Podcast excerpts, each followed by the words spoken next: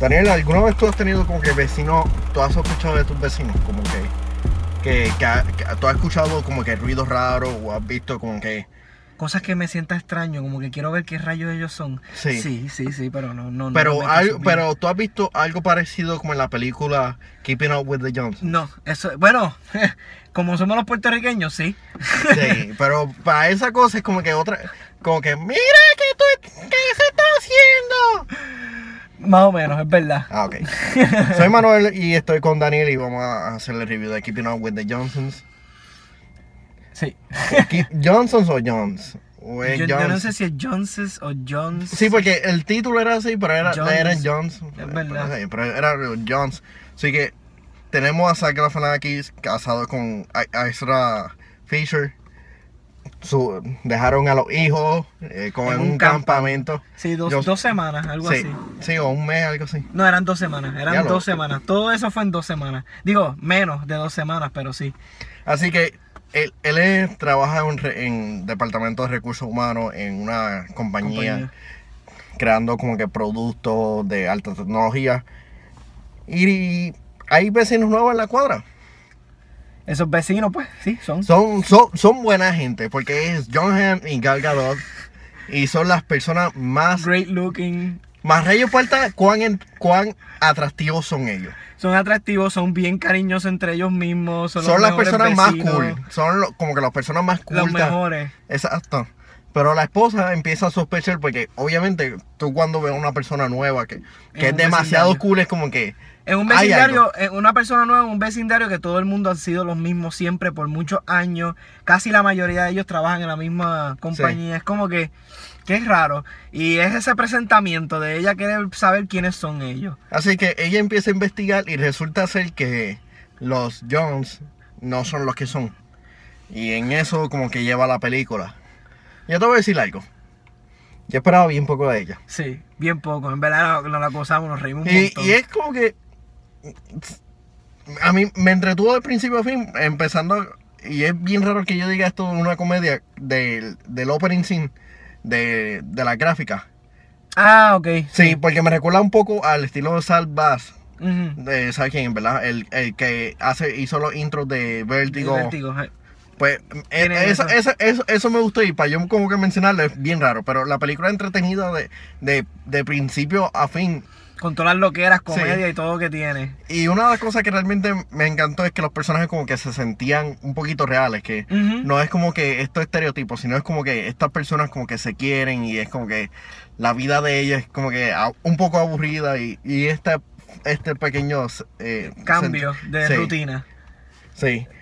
Una de las cosas que esto ya como que se está volviendo como que una frase mía, una muletilla de esto me gustó. Pero realmente me gustó la química entre Jon Hamm y Gal Gadot. No tanto. Ah, Jon Hamm y Zach Galifianakis. Exacto. Jon Hamm es como que un oro a la hora de comedia. Porque tú ves a esta persona súper seria y es como que tan carismático. Y cada escena que él sale como que sobresale. Y ya se hace a Gal Gadot como que realmente humana, porque ella no tuvo que hacer mucho en esta película y me preocupa un poco para Wonder Woman. ¿Pero por qué? Porque es que como que yo la vi como que un poquito como que tímida en la actuación. Sí. Como que estaba tratando de buscar su lugar, pero como que no la ayudaron. Digo, o sea, en eso tienes razón, es como que uno no la sentía ahí, como que está bien. Sí. Pero todo lo demás, como Isla Fisher, Zach y Jon Hamm realmente fueron cómicos en cada escena que ellos tuvieron. Inclusive hasta el villano final. El villano final, que eso es todo como que caramba. Pero sí, todos ellos lucieron excepto Gal Gadot. Es verdad, tienes toda la razón. Es como que, no sé, todos sobresalieron más que ella. Por más que ella saliera a las escenas para poder, como la escena específica cuando está la esposa de bueno, hay una escena en que ella realmente sobresale y va a dejar a muchas personas como que espera, sí, como que falta talento. Lo que tú estás tratando de decir, en ese momento están usando su cuerpo para enseñarte.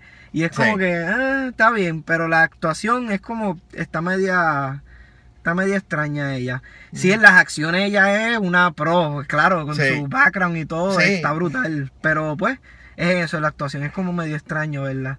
Y aún así como que en los momentos serios ella puede lucir realmente bien. Uh-huh. En esos momentos con Jon Hamm siendo como el foco de atención en toda esta película. Y el rol de Zach Galifianakis me gustó y se veía raro porque ha rebajado. Ajá, sí, pero realmente uno no se acostumbra de que él, sí, uno dice, ese es él de verdad, sí, ese es él de verdad. La forma de hablar de él es que lo chotea, que sí, es él.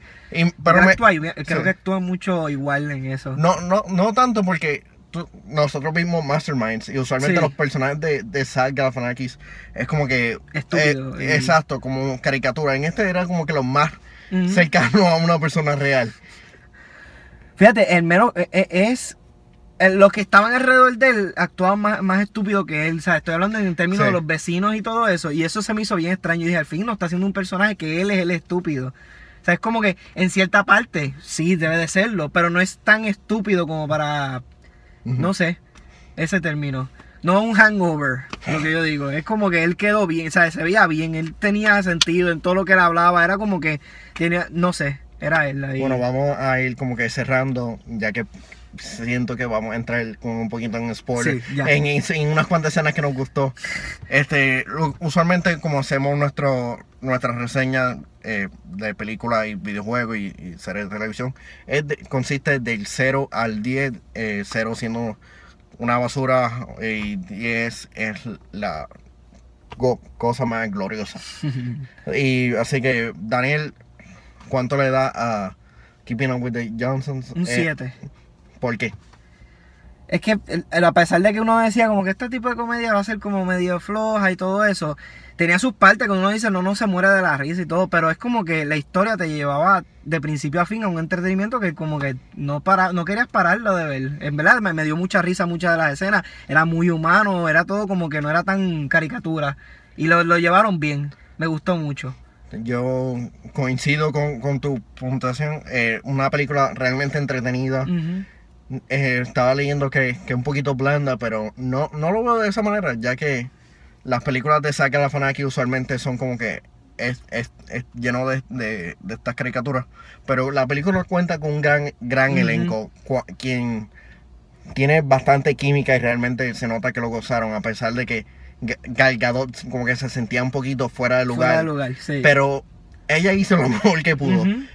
La película es realmente graciosa, tiene buena escena de acción y realmente yo la recomendaría para que la vieran.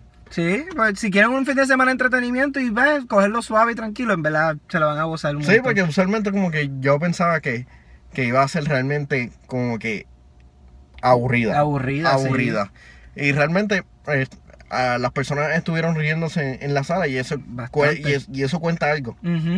Así que déjalo en los comentarios en la parte de abajo si ya está ver la película, cuánto le da a la película y si piensa o no igual que nosotros. Así que por Daniel, soy Manuel Pérez diciendo hasta la próxima. Adiós.